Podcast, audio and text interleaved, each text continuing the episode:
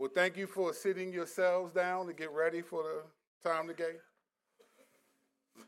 We are transitioning back into more of the particular schemes of the devil. So we are going to start a little broad and work our way down to very specific areas of focus. In the most recent treatise on grace, there was a statement that I didn't make that I want to make now about the schemes of the devil.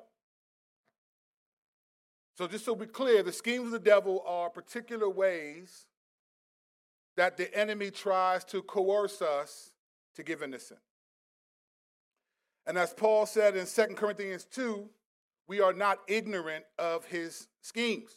And in many ways, we can agree with this statement, right? We're not ignorant. Like, we know the devil exists. We know to some degree what his role is. We know that he is seeking someone to devour, right? Scripture, 1 Peter 8 says this. He says, Be sober minded, be watchful. Your adversary, the devil, prowls around like a roaring lion, seeking someone to devour. So, this is his responsibility. When it says seeking someone to devour, the scripture also says that those who are not believers in Jesus Christ are already under the devil's authority. So the people that he are seeking to devour are not people who do not believe in Jesus. He's seeking to devour people in this room who would profess to believe in Jesus. And so Peter is warning be sober minded, be watchful, because he's an adversary. He's real, and he's not playing. We know this. Church. But where I find that, so we're not ignorant of that. Where I find we are ignorant is actually how we assist the devil and his schemes against us. Tempting ourselves to fall into sin. There are two ways, or two of the greatest ways, that we assist the devil and his schemes against us. One we've been talking about, it's having a view of grace that provides no consequences, confrontation, or correction for sin from each other or from God. So we talked about this the last few weeks. We, you know, there's grace for that. I don't have to do this. There's grace for that. And you're right, you don't. But don't put it on grace. Don't put it on grace. Could be laziness, selfishness, fear man. So we talked about that way. That's one of the greatest ways. We just have a low view of the grace of God, and we're working on that as a church, realizing what the grace of God actually is and how it should be what empowers us to do things, not release us from doing them. The second greatest way is what we're going to talk about today. In this passage in Romans 13, three verses will be our primary focus today. Beginning in verse 11, and I quote Besides this, you know the time that the hour has come for you to wake from sleep. For salvation is nearer to us than when we first believed. The night is far gone, the day is at hand. So then, let us cast off the works of darkness and put on the armor of light. Let us walk in a manner, let us walk properly in the daytime not in orgies and drunkenness, not in sexual immorality and sensuality, not in quarreling and jealousy. But put on the Lord Jesus Christ and make no provision for the flesh to gratify its desires. The second greatest way that we assist Satan in the schemes of the devil against us is we make provision for the flesh. We make provision for the flesh. So today we'll begin a series of messages that are specifically strategic so that we are no longer making provision for the flesh, but instead making provision against it. The strategy will be a template for every issue of the schemes of the devil that we bring up in the coming weeks. Now, we are not forgetting to connect our obedience to a fruit of the Spirit or a beatitude, but we want to build on that, adding layers of context and discernment to help us accomplish it. Last week we learned about the three acts of Scripture. Act one, Old Testament, God the Father, He established the nation of Israel. In Act two, the Gospels, God the Son established the disciples. In Act 3, Acts through Jude, God the Spirit established the church. Each act accomplishes, establishes some segment of society that's usually small in comparison to the rest of the world. And God uses that small portion of people to overthrow and oppose the cosmic powers of darkness that have sinned against the Lord. If for no other reason, to show those beings who are stronger and smarter than us that even supernaturally speaking, God shames the weak and the strong, shames the strong and the wise with the weak. We are weak in comparison to them. But in Christ, they're no match for the believer. Since there is no fourth person of the Trinity, at least in this church there is,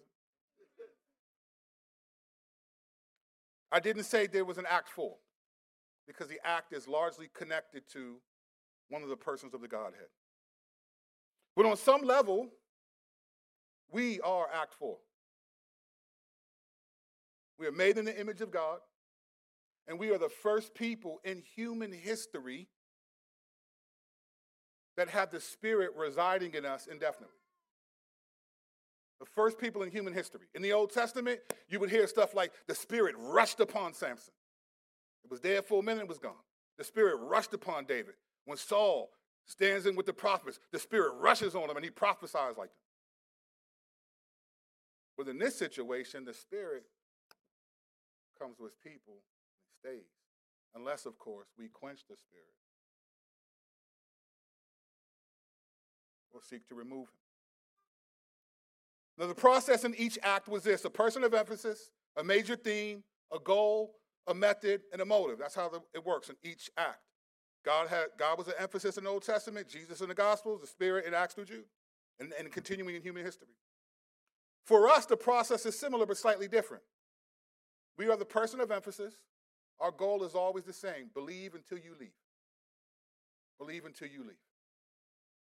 But we have a mentality, not a theme. We have a mentality, a method, and a motive that changes often. And so today, we're going to look at the method, motive, and mentality through four exhortations to help us resist the scheme of the devil. First, the mentality. Romans 13 11. Let's look at this. Besides this, you know the time that the hour has come for you to wake from sleep, for salvation is nearer to us now than when we first believed. In the Bible, especially in the epistles, there is a lot of language that is culturally relevant. We would call it slang today. There are phrases that they use that we just don't talk like that. Or it means something different when we say it. The etymology of certain words is different in the 21st century than in the first century when these words were written. So it's essentially slang, but it's a command from the Lord. And so here's the mentality cultural, relevant to them, slang, but it's a command for the Lord for all of us. Here's the, here's the mentality wake from sleep. The hour has come for you to wake from sleep. The hour is another way of saying the time. The time has come for you to wake from sleep, or now. Now, wake from sleep.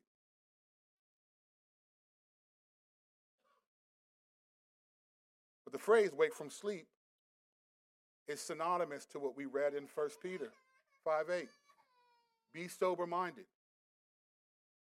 Be sober minded. Wake from sleep. It's a wonderful statement because it has to do with the mental and physical condition of a believer. It's mental in that when you are asleep, you are more vulnerable in your thoughts right? When you're asleep or you're tired, like some of you are in church, I see you. But more importantly, he sees you. Now you can fall asleep on boring, but when you stand before God, don't say your pastor was boring. When you are asleep, you're just more vulnerable in your thoughts. That's why the majority of our dreams are crazy. Sometimes we can remember them and they're so vivid, they wake us up. You ever woke up and be like, Dad, I'm so glad that wasn't real. I had one of those recently. It's like, Dad, it just felt like everything was right. And I woke up. I don't know what the Lord was trying to tell me, but I'm glad it wasn't my reality. But sometimes we just, our dreams are, okay, I remember this part. And then there was a person who looked like you, but he, he really had like an elephant face. And then with, and then you came over, and then it was another, and my mom was there, but she was like two feet tall, selling peanuts. You know, there's all this stuff, right? You know, in the dream, you just be like, man, how is this? So what do you think it means? Stop eating peanuts, fam. You know, there was a peanuts, an elephant, don't, you know. The elephant in the room, you got to confess something, bruh. Uh-huh. I'll be here till Thursday. Our dreams are wild. We can't control them because we're subject to our subconscious mind. They say things that you worried about or things that you fear, those things come out in your dreams. Every once in a while, you can, you can realize, I, mean, I remember one time, this was after watching like the Nightmare on Elm Street movies. I was a kid. I used to love them. I thought Freddy was like the best killer because he'd come in your dreams. What you gonna do? But if you were aware of it, you could become whatever in your dream. So I had this dream, and I kid you not, it was really Freddy in the dream. We were standing in the street, and his arms spread out like real long, like Nightmare on Elm Street Part One. And I remember thinking, I said this to the, this is a dream. I said to myself, this is a dream. And I said, I'm from DC. so I ran up to him. As soon as I got close, I jumped over him and looked down and was like, ah, I punched him and ran up the sky.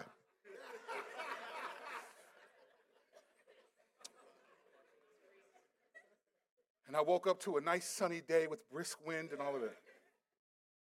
We are subject to our unconscious, subconscious mind. But when we're asleep, our thoughts are taking us captive. We're not taking our thoughts captive. So when he says, wake from sleep, He's telling you, spiritually speaking, don't let your thoughts take you captive, take them captive. This is what happens. But mentally, we are weak when we're asleep. But as well physically, when you are asleep, you cannot defend yourself. There is a reason why most people will break into a home late at night. You would be hard pressed to see somebody come up in your house while you're having a dinner party at 7:30. That means they either know y'all ain't got no weapons in there, or they really gangsters, or they dumb. They're gonna come get you when you're asleep because you're weak. You can't defend yourself. You don't even know what's happening unless you hear a sound and you wake up. You're weak. So when he says wake from sleep, He's saying to you, church, to me, you got to be alert and know what's going on and be ready to fight because if you're asleep, and I'm not going to lie, there are people in this room that are asleep spiritually. When you are asleep, you're weak and your thoughts take you captive, you don't take them captive. This is what he's saying. Wake from sleep. This, this is not just a biblical idiom, it's a true condition for many believers. Just like scripture says, we can be alive but dead in our trespasses, spiritually speaking. We can be awake physically but asleep spiritually. How so?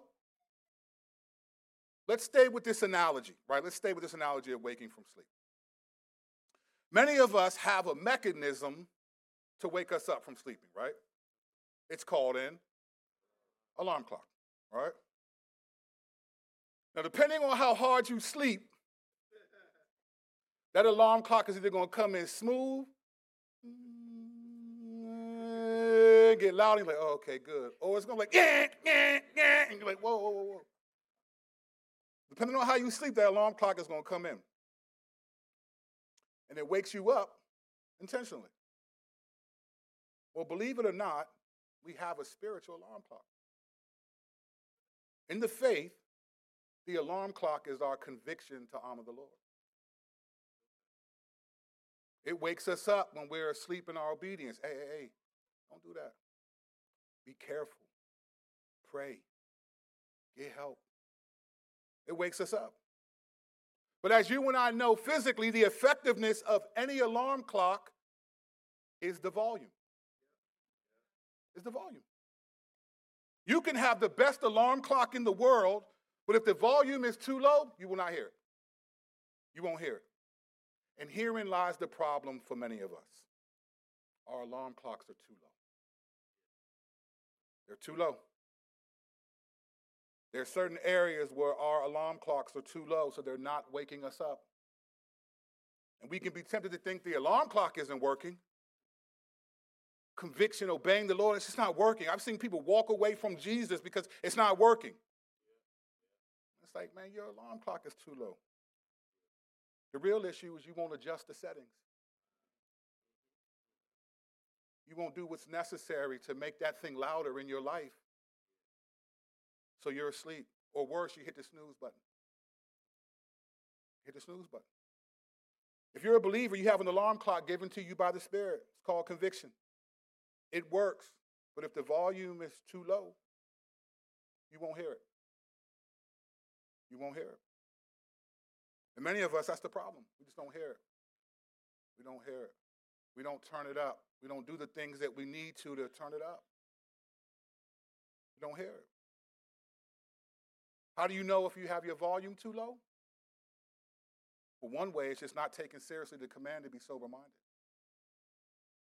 We just sometimes we just have to be honest and say, you know what, I'm just not that mature. I'm not that mature to do this. I'm not that mature. When I first became a Christian, I've told you these stories. I was I came out of the streets from the hood. Got locked up, got out, was going back, saying was up to people, was a, became a believer, was trying to honor the Lord. But when I went back to the haven, oh man, it was difficult. And one day, this was after Labor Day 2002, Sunday night, I was sitting with my man and Amir. We were getting high. And I wanted to share the gospel with him, but I couldn't because I didn't want to be a hypocrite.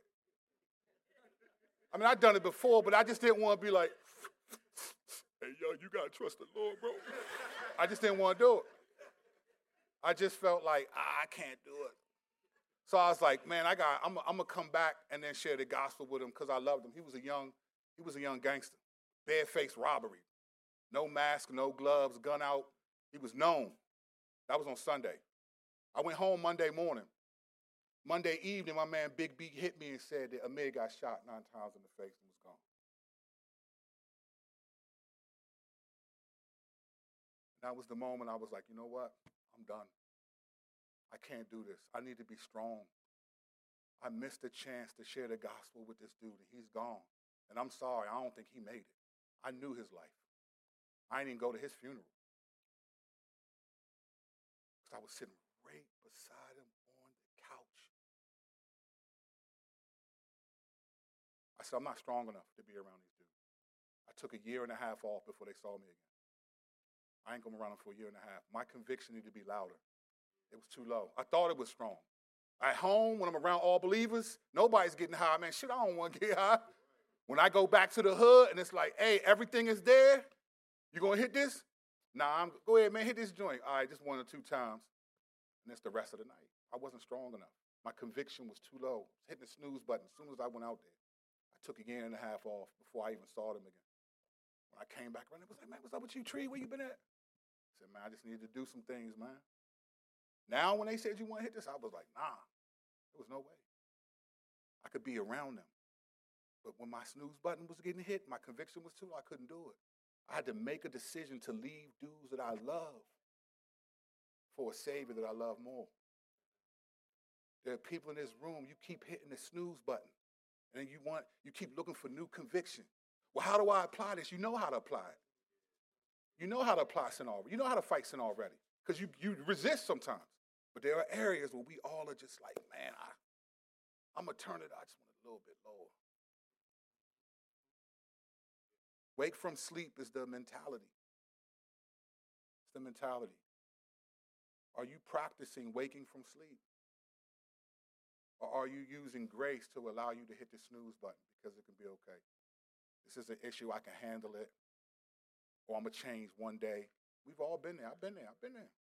We've all been there. We get some motive in this passage. There's motive here. The second half of verse 11, there's motive. He says this in, Romans 13 11. Besides this, you know the time, that the hour has come for you to wake from sleep. Here's the, here's the, here's the, here's the motive. For salvation is nearer to us now than when we first believed. Now think about when this was written, some two, almost two, over, little under 2,000 years ago. He said, Salvation is nearer to us now than when we first believed. That was 2,000 years ago. How nearer do you think it is now? What he means is the completion of what we call being saved is near because the day of Jesus returning is closer than it's ever been. It's closer than the day you got saved, unless you got saved today. And thank you. If you did, praise God. We want to hear about you. I got some gift cards or something to give you. It's closer. I got saved a while ago, late 90s. A lot closer now. Either my death and seeing him is closer or his return is. The day of the Lord is closer. Salvation is nearer, and salvation is the completion of my faith. When the Lord comes back, there is no more repentance, no more faith, it's all sight. The people who have faith go with him. The people who didn't do not. Or when you pass away, when you die, when you transition, there's no more faith. There's no more chance to get it right. It's this is it. Your life will be your death's reference. So the completion of what we call, he says, this is, a, this is the motive. Here's your motive. For salvation is nearer now than when we first believe it's closer. Everyone in this room is closer to standing before the Lord than they were yesterday. On the day you got saved, you're closer. Are you waking from your sleep or are you still thinking that you got time? I know a lot of people that thought they had time, but they ain't make it. Remember the future. And the future is now. So, how do we adjust the volume on our alarm clocks? Let's move to method. Here's one method, what it says here. Verse 12 of Romans 13. It says this. Here's the method. There's three methods here we're going to look at. Because we said, the night is far gone, the day is at hand. So then, let us cast off the works of darkness and put on the armor of light. So, this dichotomy of darkness and light is essentially meaning evil versus good. So he says, you know, the night is far gone. That means the, the night, and not in terms of its reality, but in terms of its reality over you and I. We're no, I'm no longer the dude that was from the street, even though some of those characteristics are still very much a part of me. Y'all know the spirit moved in, Adam didn't move out. But that gangster is locked in the basement. He only comes out every once in a while when I'm asleep, spiritually. Don't make me mad. No, it says we all have that in us, right? But the night is far gone in terms of its authority over us, if you're, if you're a believer. It doesn't have authority over us anymore. And he says, the day is at hand. This is another cultural phrase that means near or here. The day is near or the day is here. There are 19 uses of this phrase in the New Testament. 19 uses. Let's look at a few of them just to prove the point. Matthew 4 17. From that time, Jesus began to preach, saying, Repent, for the kingdom of heaven is at hand. Right? He said, The kingdom of heaven is here, it's near. Matthew 26 18. He said, Go into the city to a certain man and say to him, The teacher says, my time is at hand. I will keep the Passover at your house with my disciples. Telling them, go in, you're going to run into a dude and tell him, the teacher says, my time is near. Let's do the Passover because we need to fulfill Scripture. Mark 14 42. He tells the disciples after praying in the Garden of Gethsemane, Rise, let us be going. See, my betrayer is at hand. My betrayer is here. Judas is here. When I told y'all when he dips his finger, y'all kept looking at each other like, well, who is it after he dipped his finger and what's wrong with y'all? He said, My betrayer is here. Judas is here. Let's go. Romans 7 21. So I find it to be that be a law that when I want to do right, evil lies close at hand. When I want to do right, evil's here. It's near. 1 Peter 4 7. The end of all things is at hand. The end of all things is near. Therefore, be self controlled and sober minded for the sake of your prayers. Listen to that. Be self controlled and sober minded for the sake of your prayers. So, God is saying if you're not self controlled and sober minded, not only will you probably not pray, but I may not hear your prayers.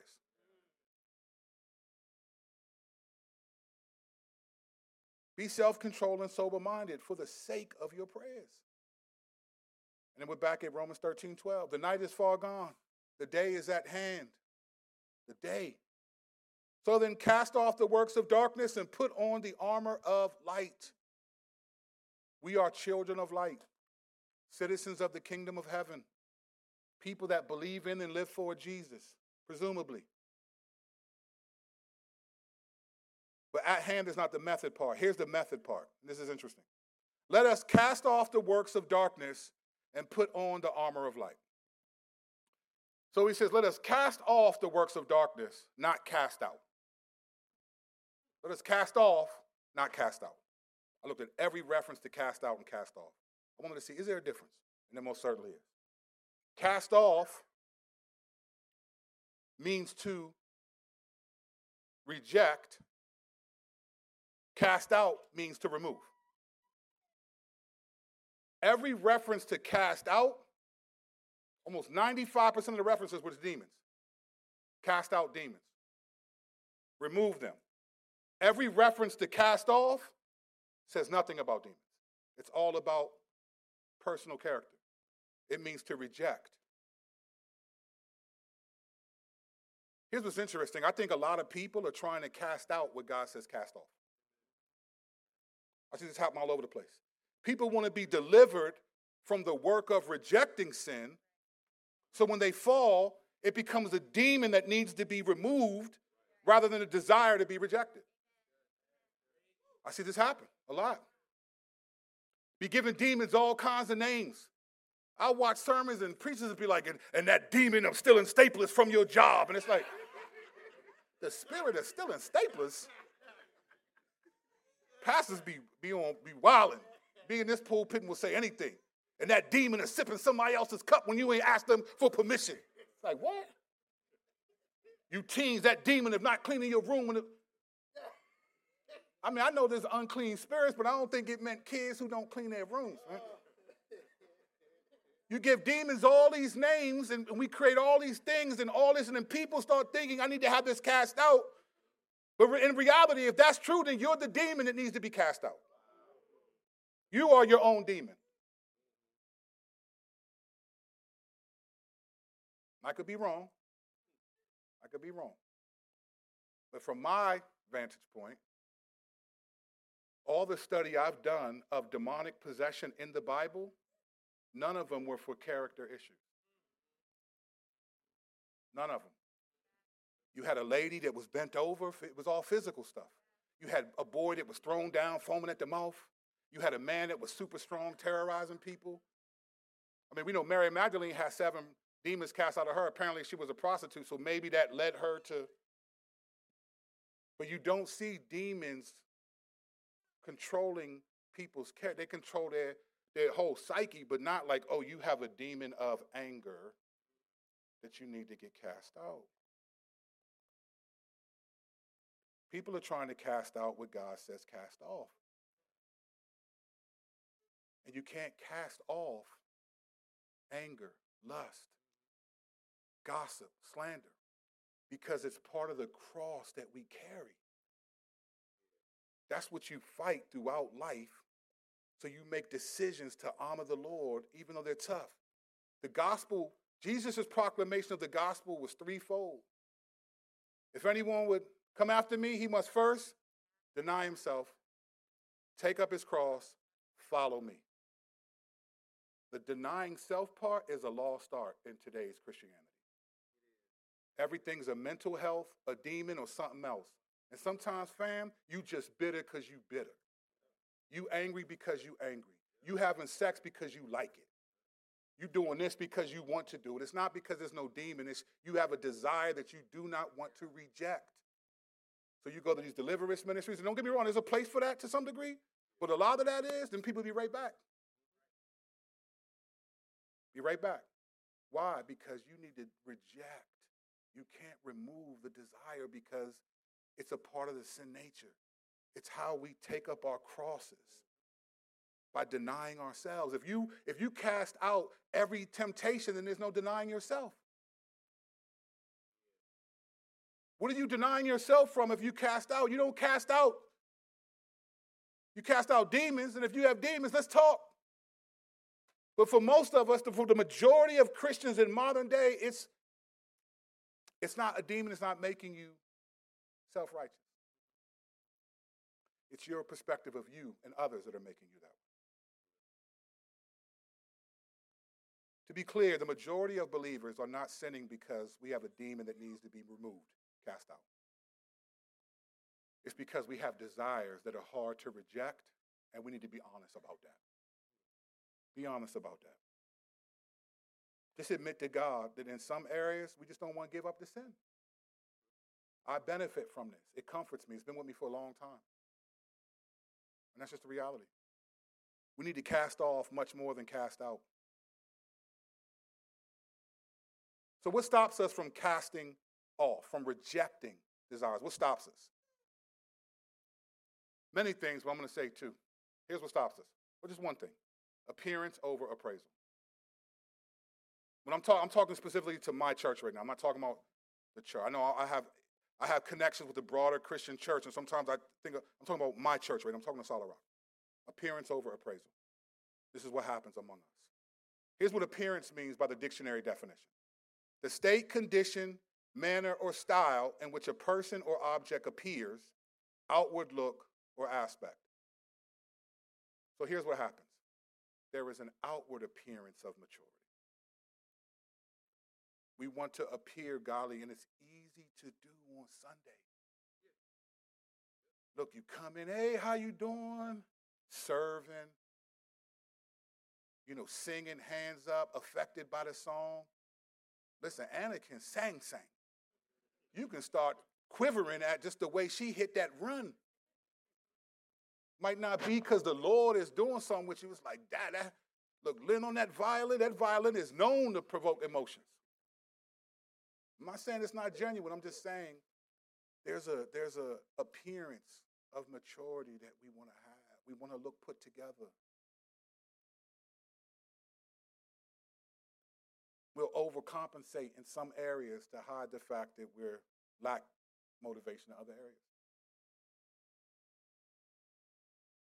And this works well because many of us want to think the best of each other. For two reasons. One, because it's just biblical, right? Love believes all things, hopes all things. But the other reason why is because then we don't have to do the work to bring something up to you that we notice because we're afraid to do it. So if we can think the best, then I don't have to do anything on my end.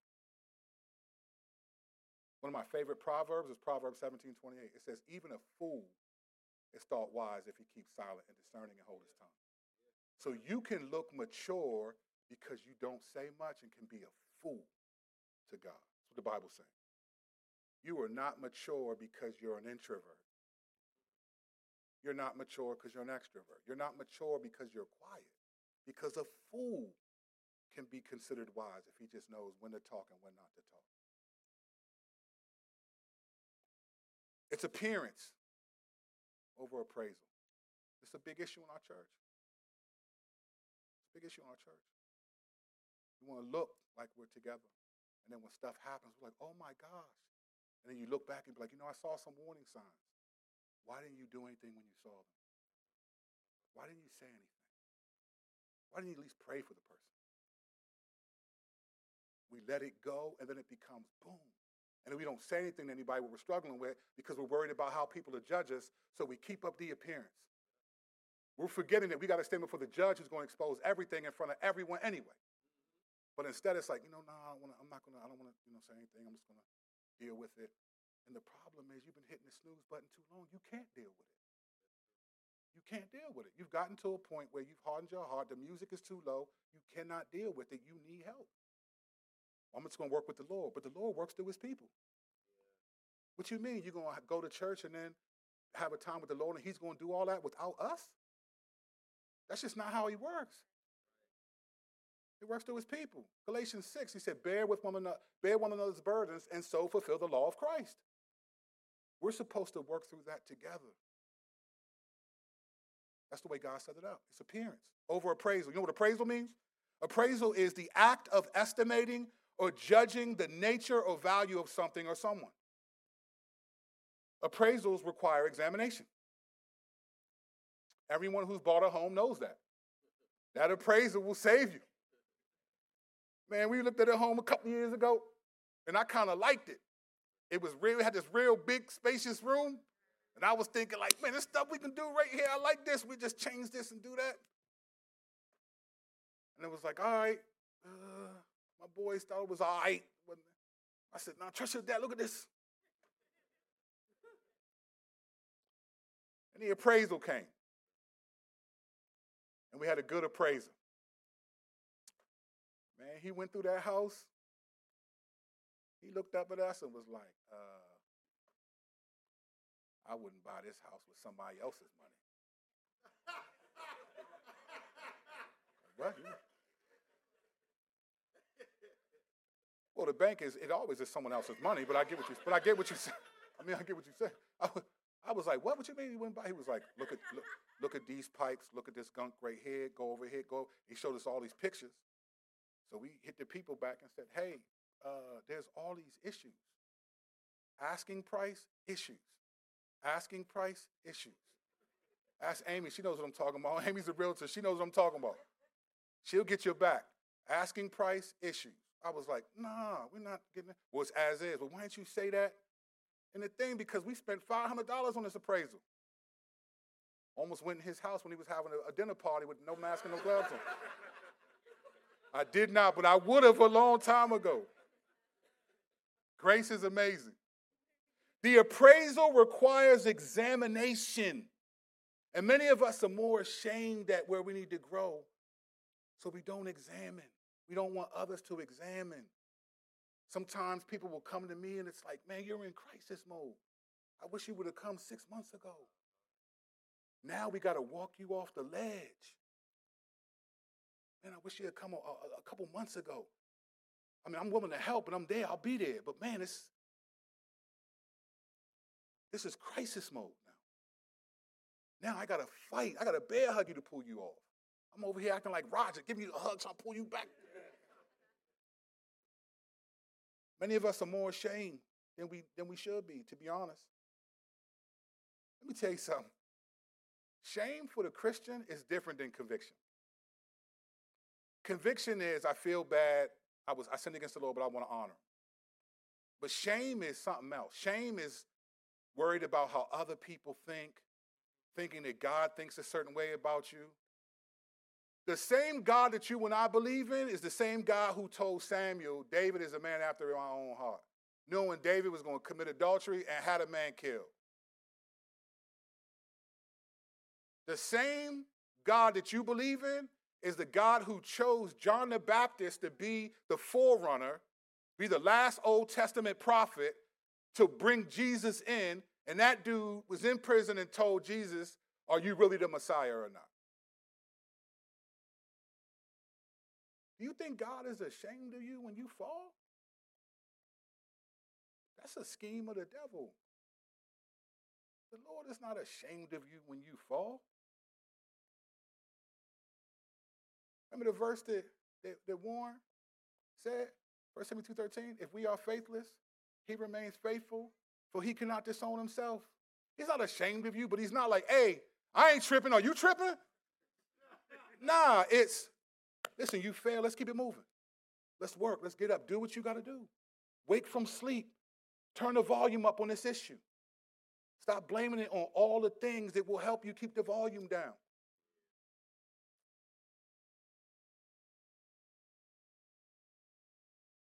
I'm gonna be honest, and I could be wrong here, but I think when we're in like group settings, we'll do a lot of meetings like this, and we'll be like, "Oh, let's have three people pray," and it'll be quiet for like 20 seconds. And I always wonder why is that? People, I don't like to pray in front of people. That's part of it, but I bet you a lot of it is that people are just ashamed. I think there are more people that are ashamed to pray in public because you feel like a hypocrite, because you don't pray in private or you listen in private. You're ashamed to pray. I know what that's like. There was a time I was too ashamed to pray. Not in public, even as a pastor. I was always aware of, like, man, I'm just not where I need to be. I should be further along. And so I would pray for people all the time because that's easy. I didn't want to have any intimate time while I was praying to the Lord by myself because I was scared to hear what he would say. I just didn't want to do it. So I would go long periods of time, months, praying for other people. I would think out loud, but I wouldn't pray because I was just ashamed that I'm not where I should be. And here I'm a pastor and all of that. And at some point, I was like, this is stupid. The Lord knows who I am and knows how He created me. He knows how I'm. He knows what I'm going to do. He's not in heaven shocked by what we do. We are, and that's good. We should be. But the Lord is not in heaven. I told y'all before, He ain't having this conversation like, hey, uh, Spirit, Ruach, are you are you working at her? Do you see? Did you notice she was? Oh, it doesn't happen. There's an opportunity when we fall in sin, big or little. There's an opportunity when we sin. And the shame that we feel, we need to turn into a shield. And this is what happens a lot. When you don't wake from sleep, you don't think. You don't have control over your thoughts. You turn your shame into a shield. Remember your conviction. Remember your sorrow. Remember how bad you felt when that happened, and let that be a shield that you say, nah, not again, bro. Because I believe that lie and I know how it felt when I did that. The problem is we don't remember our sorrows. You don't remember your conviction. So you do it again and be punched in the face like it's fresh. You know how it felt when you committed this sin. You knew how bad you felt when you lost your temper and yelled at your child. You knew how bad you felt when you crossed the line and committed sexual immorality. You knew how bad you felt when you lied because you were afraid of the consequences. You knew what it felt like. Don't be ashamed of it. Learn from it. Turn it into a shield so that you think, you know what? Nah, I know what that feels like. Nope, I know how bad I felt when I did that. We're always running from sorrow. Stop running from conviction. It's not unbiblical to feel bad. We treat feeling bad like, no, no, no, we're supposed to be joy. We got to encourage everybody. No. No, no, no, no, no. I want to see some of that sadness.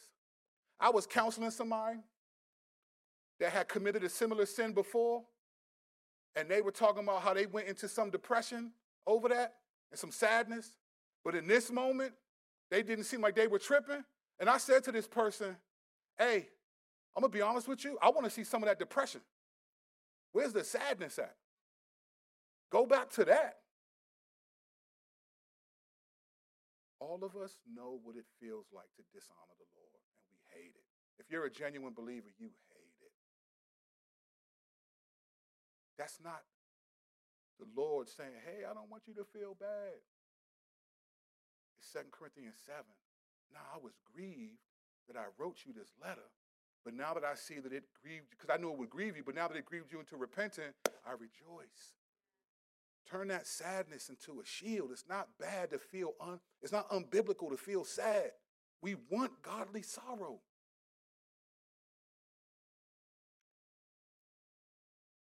Need to cast off. We don't cast out our, our issues. You can't medicate your issues. There's no medication that will make you godly. There's not one pill that will do it. It may make it a little easier, but it will not make you godly. Do not believe this whole mental health thing. I'm not saying it's not real. I live that every day. I have family members that are like, I get, I get it. I'm not letting nobody's identity that I know and love be connected to that. You can still obey God. You can still ask for forgiveness. Don't believe these lies of the culture. There's no diagnosis that if you didn't have it will make you godlier. It's going to take effort whether you pop a pill or not. We have to reject temptation. You can't remove it because it's the cross that we must carry. We got to put on the armor of light. This is what it means to wake up. We got to stop thinking that we're victims to all this stuff. I'm not a victim to the sins that I struggle with. I'm not a victim. I've done them long enough that they're harder to get rid of, but I'm not a victim. You are not a victim. And I will not, I love you too much to make you think you are one. Now, we can be compassionate, we can love you. I've cried with many people. I've been there. People in this room can tell you. But I'm also going to be honest and tell you the truth. You're not a victim. I'm not a victim to whatever struggles I have. I'm just not casting them off as diligently as I should. He says, put on. This is the other part that we forget, right? Put on. So he says, cast off, right? Reject this. Put on means replace this. So reject this and replace this. Many of us are, are trying to reject this but not replace this.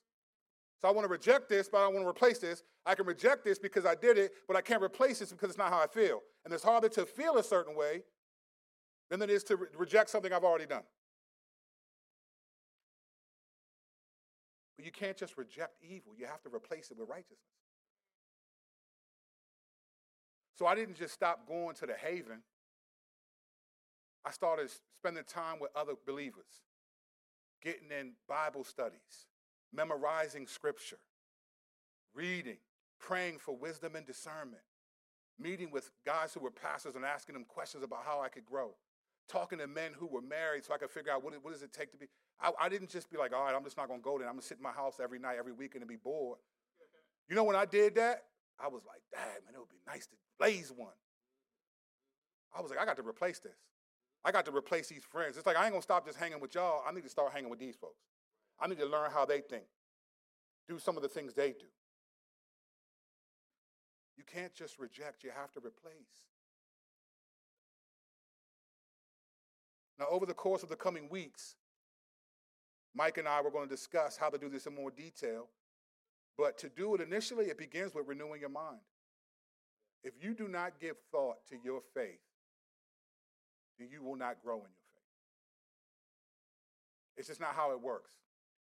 God does not, sanctification by osmosis doesn't work. You have to give thought. You have to think. The Bible, God didn't say renew your mind, think like this, take your thoughts captive, so, because there are other ways that He wants us to do it. If taking your thoughts captive is overwhelming to you, then start praying, Lord, help me not be overwhelming. Don't depend on someone else's compassion, someone else's obedience. Sometimes we want people to grow so that we don't have to be tempted to sin. It's like, nah. There are certain situations, especially in marriages, the Lord ain't making your spouse grow quicker for you. He's not, because He wants you to grow. He ain't making them grow. Y'all know, I know. The Lord is not changing your spouse. All the stuff you don't like about your spouse, the Lord's like, I love it. Because that's how you're gonna grow. I'm not changing none of that. You all mad acting like you can you can't obey until they obey. The Lord was like, nah. You're gonna learn long suffering. You're gonna learn today. You're gonna learn long suffering. You're gonna learn. Because your spouse's disobedience or obedience has nothing to do with yours. You have commands from the Lord that are given to you by Him. It didn't say, as long as your spouse does this. No, no, no, no, no, no. No, no, no, no, no. As long as your children do this. As long as your coworker doesn't as long as you're boss, no. Mm-mm. You got to put on. You got to, you got to think about these things. Listen to Philippians 4 8. It says, It's finally, brothers and sisters. I know how I know what day we in today. Somebody be like, what about doesn't the Bible say? Man, listen, man, we ain't dealing with the woke left feminism today. I'm gonna, I'm gonna say, I'm gonna say, I ain't scared. I've been shot at point blank range. I'm from all that. He said this finally, brothers, whatever is true, whatever is honorable, whatever is just, whatever is pure, whatever is lovely, whatever is commendable, if there's any excellence, if there's anything worthy of praise, think about these things. You got to start replacing the thoughts to sin with thoughts not to sin about things that honor God, not, not ways that you're just trying to, uh, I, I, don't want to give in, but, but you're not replacing it with anything. I used to fall all the time. Because there's no, if you do not replace, rejection is only one part of it. In the Old Testament, it was all put off.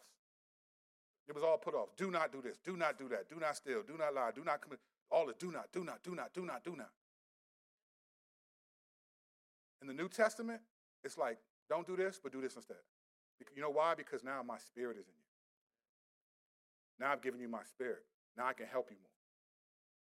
Don't just do this. My spirit has certain attributes that come with it that you have access to. It's not, it, it's not enigmatic, it's not mysterious. It just requires effort, and it starts with your thinking. And many of us don't want to think. You'll think about all the stuff that you want to progress in in the world. You'll think about how much college you got to take, what courses you got to grow in, what tests you got to do, all that to, to get more money. Whatever you'll do, you'll think about all that. But when it comes to the faith, you just want to one day wake up and be godly. And you're wondering why you're not. Listen, you know what I've learned? Getting older, I'm still cool though. you know I've learned about getting older? Is that the days change whether you're faithful or not. Time goes on. I wasted so much time thinking it like, all right, I got time. Time's gonna keep going whether you do something or not. It's January 21st, whether you did what you said you was to do yesterday or not. It's just going to keep going. So it's like, so you can either not do it or do it, but time is going to keep going, whether you do it or not. Whatever you blame, it's not going, it's not going to change nothing. If you blame, well, I do this because of this, you keep blaming your spouse, cool. Keep doing that. A couple of years later, you'll be in the same place. A couple of you'll be in the same place.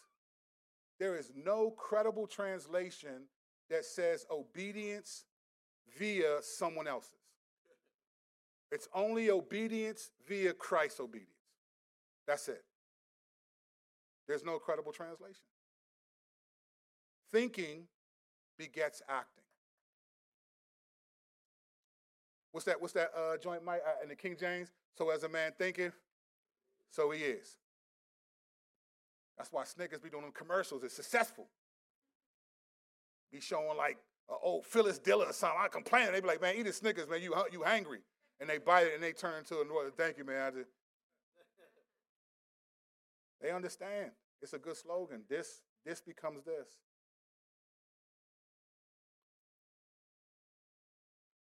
What's another What's another method that it puts here?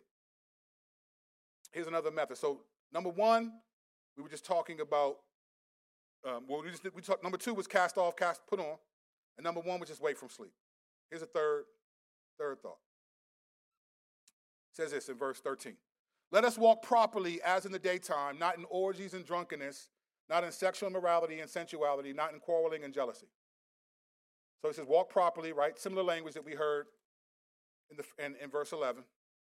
This is basically saying progress with awareness. Make progress, be aware. Be hip or slip. Use that one. I'll be here till Thursday. Be hip or slip. And then it lists three ways to walk properly by avoiding these categories of sin. And so it lists orgies and drunkenness. Now, these are not just individual sin issues, this is a spectrum. Now, in the modern day, orgies means something else than what it means in the Bible.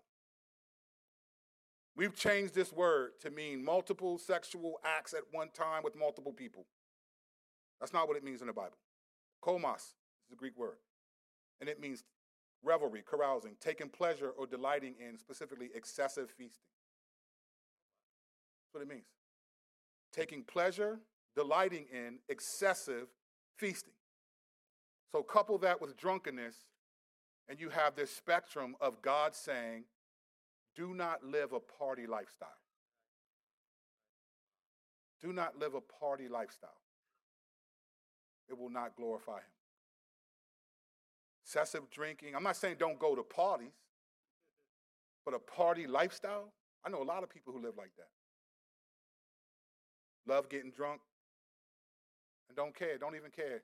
I bet you people in this room have done this. You just been drunk and you told you wasn't even, I don't even know if you were saved or not, but you told God, God, please, if I just, I will not do it again. If you just allow.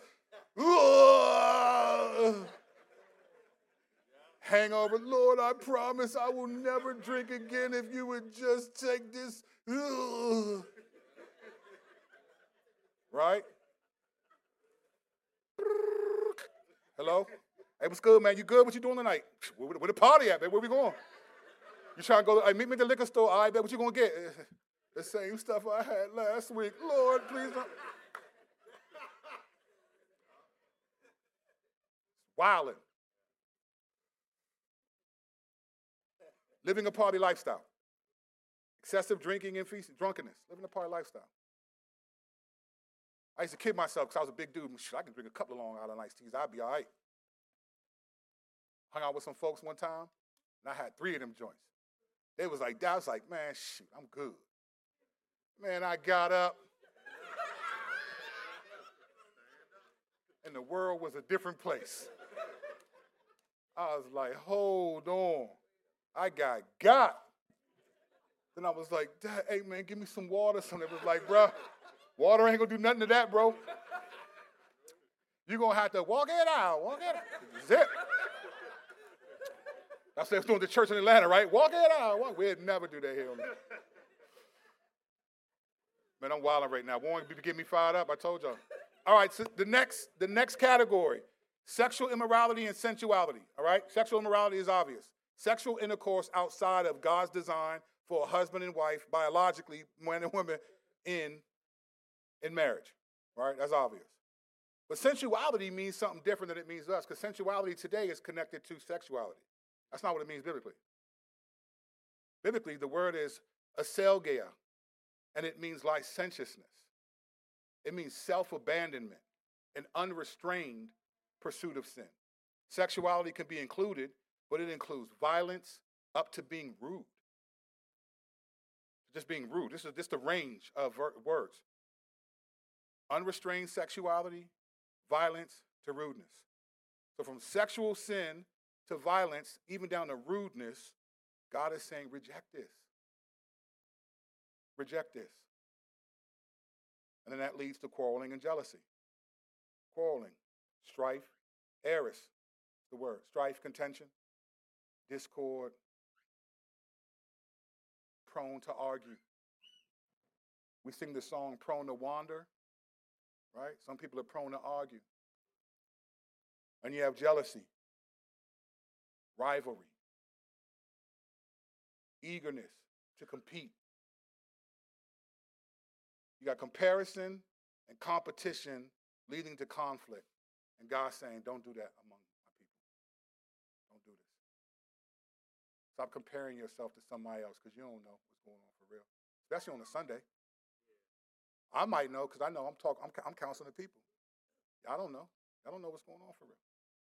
Y'all don't know if them tears are, man, I love the Lord, or, and I'm sorry. You don't know if the affection that your husband shows his wife is the first time he's touched her in two weeks because they've been fighting. You don't know. You don't know. You don't know if the joy that that person is expressing in worship might be because they've gotten over something really serious for the first time in their lives. You don't know. We don't compare ourselves except to the Lord. Am I more like you, Lord? Because I don't know what they're doing.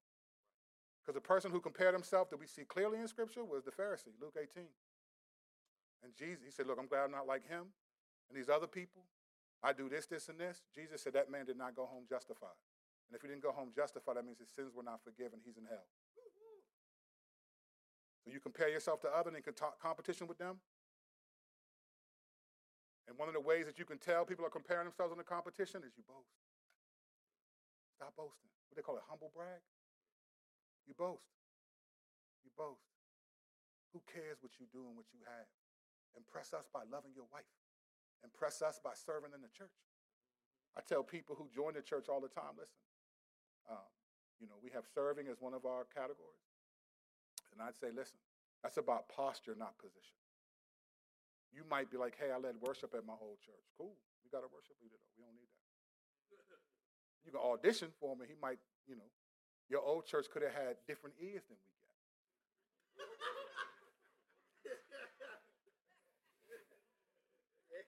the first two weeks of American Idol are real, y'all.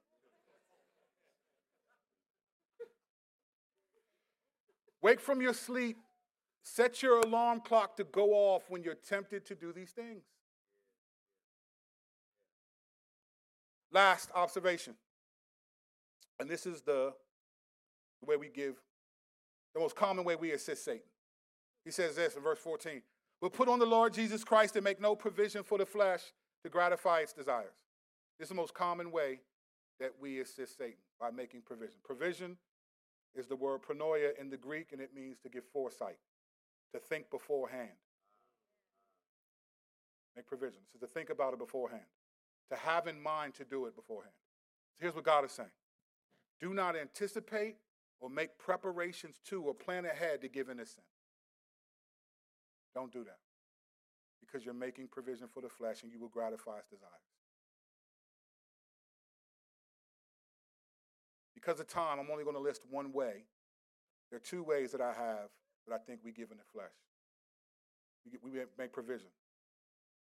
Being reactive instead of proactive. is one. I'll say this quickly because the second one is more. I want to spend a couple more minutes on. Being reactive is remembering to fight sin after you fail, trying to understand how you justify giving in the temptation. Being proactive is remembering to fight sin before you give in. So you're making provision, you're thinking beforehand how to not give in to the flesh. Now, both of them are needed because we're going to fail, right? We're going to sin. So we got to do both. But there are some sin issues, either they're repetitive or they're more dominating in our lives, that you're not going to make progress by the reacting method. You're just going to keep failing and keep reacting, and you're not going to make progress. There are some issues that you cannot wait until you're tempted to fight sin. You cannot wait. It's too late then. Because you've made provision for the flesh in that area that once temptation kicks in, it's too late. You have to fight before that because you know this is an issue in my life. You have to. There's some issues you got to have a plan to reject and replace before the battle begins. I won't say more there, but we'll get into that more in the next coming weeks. The second issue, which I think is more important, and how we make provision for the flesh, is not understanding what biblical maturity is. And we don't understand how we grow in maturity. So, first, what is biblical maturity? It's a committed it's conviction, it's a committed desire to honor the Lord that decides what thoughts, words, and deeds we will and won't do. And we grow in that. There are things I will not do because of a conviction that I have to honor the Lord. There are things I won't do. I will make decisions to not do certain things because I'm not even setting myself up. I'm not putting myself in that situation. I'm just not going to do it. And it varies. It varies from things that cost me, like not going on a great photography trip, because I thought, you know what? No, I'm not going to go. I'm not going to be tempted. But many of us don't understand how we grow in maturity. Let me explain what I mean. Growing in maturity is three letters DDT. Now, if we're talking about crops, it's a spray that it is an insecticide. If we're talking about wrestling, it's this nice move Jake the Snake used to do when he boom. There's a couple of y'all that know what that is. That was my move too. I love Jake the Snake. I, I miss him. If we're talking about the faith, DDT means desire, distance, time. Maturity and how you grow is desire, distance, You will not grow without these three things. You have to have the desire to grow. There needs to be distance from particular giving innocent habits, and there needs to be time of doing that. You will not grow. Let me tell you what I mean by we don't understand how to grow. We are often too quick to think we've dealt with sin issues, when in reality, there's not enough distance from them. There's not enough distance. There's not enough time. You haven't been tested enough to prove I'm resisting this successfully. Sometimes I'll talk to people and they'll be like, man, I'm having, these last two weeks have been the best. And you talk like you've turned the corner. And it's like, well, you're peeking around the corner. But it's been a couple weeks. You haven't been tested. There's no distance, there's no time. Many of us have the desire to be mature, but we're often trying to show that we've gotten past an area and that we're closer to the finish line that we think. But maturity is a process. It's not a conversation. It's not having a really good week. You know, you sit down with your spouse, y'all have a couple good conversations, and two weeks of less fighting, and you think we're done with who we were. No, you're not. Say that two years from now. It's too close. We don't, we have a desire, but we don't want the distance or the time. Now, don't get me wrong, that's making progress. And that's good. That's good. Have those time. You need those two weeks, those good conversations to create distance because that shows desire. But it's not time and distance yet. We're so eager to, to prove that's just that's making progress and that's good, but biblical maturity is about process, not progress. About process. Many believers are obsessed with progress, but no process. They just want to be like, yeah, man, I'm really, you know, I'll meet with some, I'll meet with people and they'll be like, man, Pastor Curt, I'm really applying the verses now. I'm doing good now. I'm like, hey, praise God, bro, good. And they'll talk like, man, I'm, I ain't going back. And it's like, all right, okay, good. That might happen. But I always tell people, look, man, just, you know, stay focused, keep fighting. And usually within a couple weeks, we back. No shame. Let's just work through it. How, what happened? What did, what did you do? What, what weren't you thinking? How do we turn that alarm clock louder in this area? Distance and time have to do with being tested and rejecting and replacing, setting up habits of rejecting and replacing.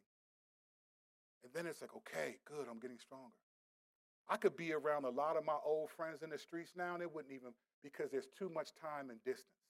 Ain't no way I'm still in candy bars for, because of grace. That's just, I'm too, I'm, I've been walking with the Lord too long, fam. You could give me whatever drug you want. I'll just smack it out of your hand, and then we might have to fight because you thought I was going to do. And we'll deal with that. But like, it's just like, there's just certain things, it's like, man, I'm just too far removed from now. I'm not saying I can't fall. No, no, no, no, no. We can fall in anything, but I don't have the desire to do that. I don't even have the desire to be reckless like that. It could happen. It could happen. I don't have the desire, though. There's too much distance in time. That DDT is real to me because you have to be tested. Maturity is about testing. It's all over the Bible. What did James say? Count it all joy when you experience trials of various kinds, right? Why? Because you're learning endurance, steadfastness, right? Let steadfastness have its full effect. You're being tested so that you can reject and replace, so that you can be mature, you can persevere so that you learn how to fight later. You get better and better. You move on, you move on, and you move on. But if you keep giving in, you never see that you can actually beat these things, and then you get, then you just settle for mediocrity or immaturity for the majority of your life. You've been a Christian your whole life and on the fringes your whole life. Why is that? Why are you on the fringes as a Christian? You've been a Christian your, the majority of your life 10, 12, 15, 20 years. What are you on the fringes for? Why are you not serving in church? Why are you not a leader in the church? You should be my pastor. What are you doing? Why are you always making excuses? It's always something. When is it the Lord? These are the things he's getting at. Like, look, maturity is a process. It's desire, distance, and time. And many of us don't want that. Why do you think Jesus was born and then waited three decades to have a three year ministry? Why do you think that? Because he needed distance and time. You need to prove. He's got to prove that he's the Messiah. I got to prove that I'm going to resist sin. Now, because he only got three years on earth, you ain't dealing with typical temptation. You're dealing with the tempter himself. Go into the wilderness. Heavyweight champ of righteousness versus heavyweight champ of evil. Let's go. You got to resist. Even Jesus had to have desire, distance, and time.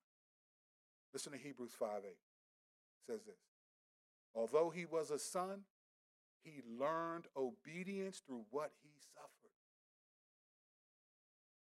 Some of us don't want to suffer. It's always my mental health. It's always my children's fault. It's always my spouse's fault. It's always my boss's fault. It's always pastor's fault. It's always the structure of the church. It's always I got I, I got do you do you pursue all these things except the Lord and then wonder why a couple of years from now you don't know why you where, where you fit at in the church. what place you have. It's people in this church that should be running this church. Running the church. You've been a Christian for too long to be where you are. And I love you too much, and I ain't gonna pat you on the back and pretend like it's not true. And that's for all of us. I'm, I'm not exempt. There are areas, I, man, you've been doing this too long, bruh. What are you doing? I got areas too. He learned obedience through what he suffered. That was God's way of saying his maturity came with testing and time. There was distance. It was distance. It was testing and time. He had a desire, he needed distance and time. Suffering. We think of suffering in a, in a, in a negative way. Suffering isn't, all right, somebody's going, you're going to get hit in the back of it and they're going to destroy your car. No, suffering is just simply denying yourself. Because sin, their sins that we enjoy doing, but we're afraid to not do. We'll compromise because we don't want to be feel this way. We don't want to be vulnerable. We don't want to be lonely. We don't want to be, you know, fill in the blank. If maturity was a process for Jesus, why wouldn't it be for us? It said he had to learn obedience through what he suffered. Learn. Not he arrived and was like, ready to go. He had to learn. This is the scripture said that. I ain't saying scripture. Learn means learn. He had to learn obedience through what he suffered. Why would it be different for you and I? How are you trying to be Christ like, but then don't do the things that Christ suffered like? You can't do it, it doesn't work. Stop getting offended when people challenge you. Maybe the Lord is telling you, God knows my heart. That's why he's, you're getting told what you're being told. Maturity is a process, it's distance, desire, time. That's how we grow. That's how God set it up. Stop being so eager, because it's about appearance, right? Appearance. Stop being so eager to show you it's okay, you failed. It's okay. Let's keep it moving. We all fall. Let's go. Let's go. The Lord didn't choose you because you weren't going to fall. He chose you knowing how many times you would, but let's go.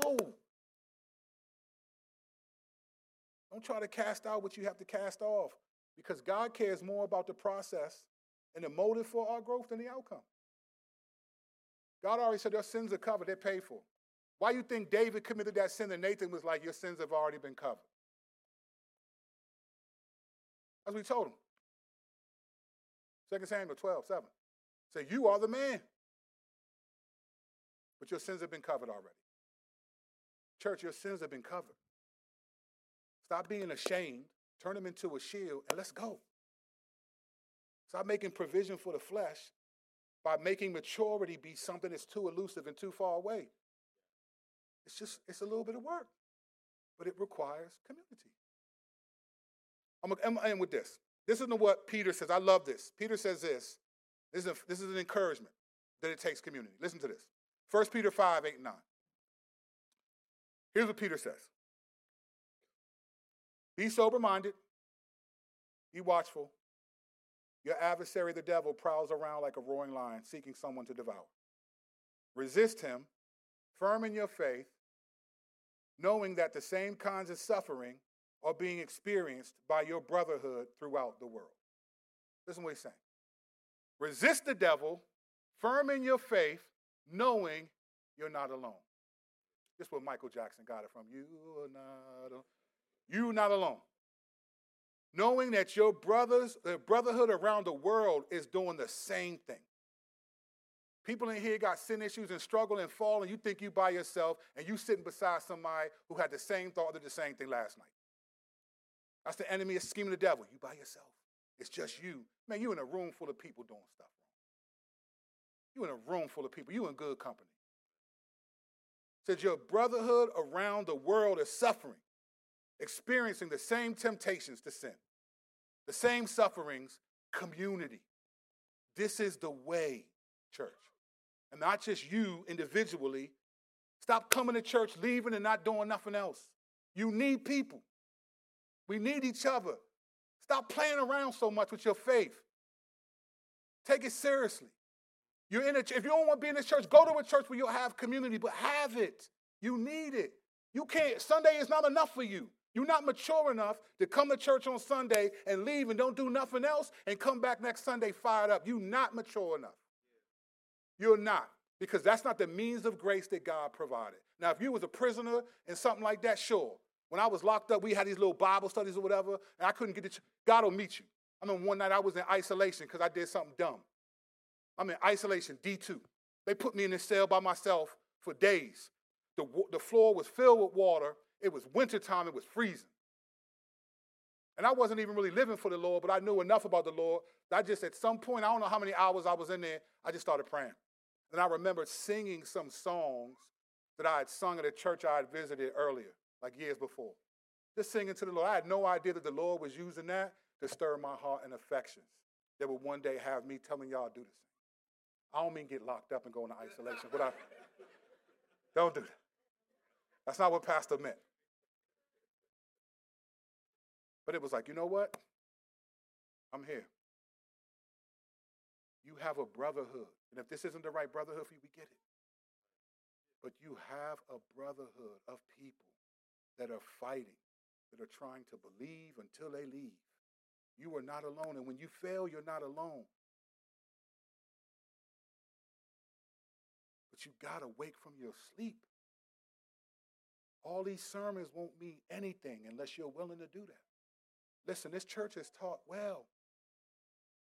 I'm not boasting. There are plenty of better teachers than us, way better than us. Got all that, godlier than us, better looking than all of that. They're not as cool as us, but they got us into some things.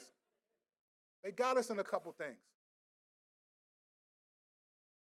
But the Lord is not going to tell us we wasn't teaching at this church. So what is your excuse going to be? Because you cannot claim you were at a church that didn't teach the Bible. You cannot. So, what are you going to say? That you didn't have time? You think the Lord cares about how much time you give to your degree or your business or whatever you do? If it neglects Him, you think that pleases the Lord? You think He cares about that, honestly?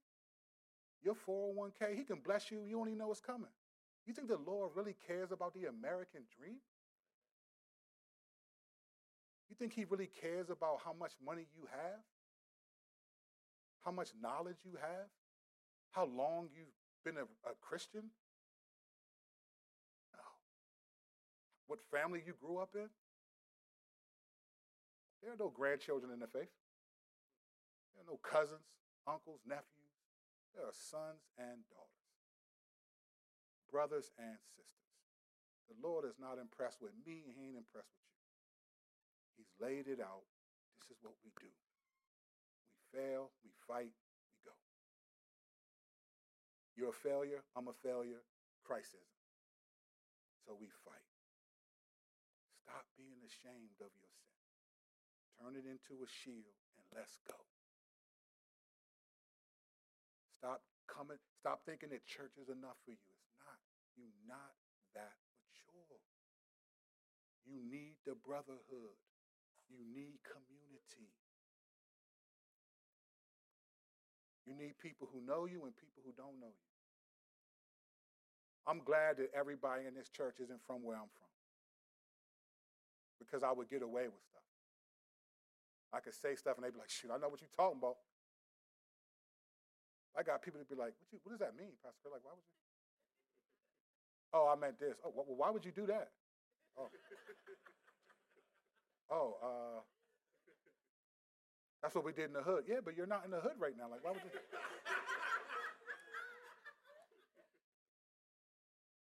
Thus says the Lord. You, you have the gift of prophecy.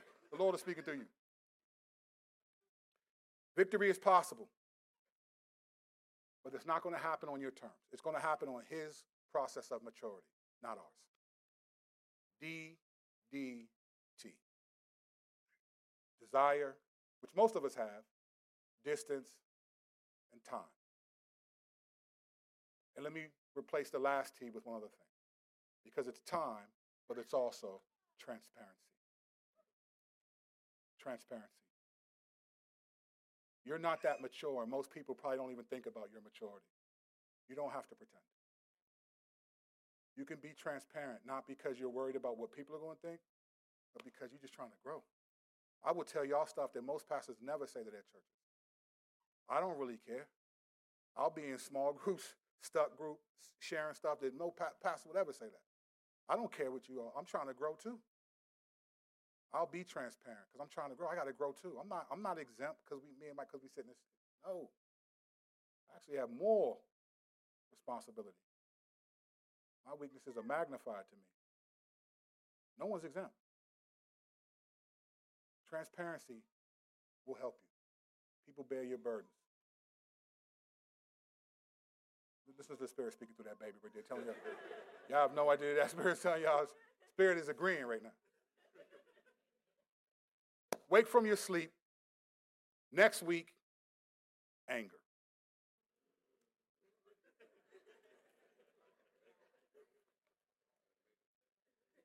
Say mm, after y'all leave. Let's pray.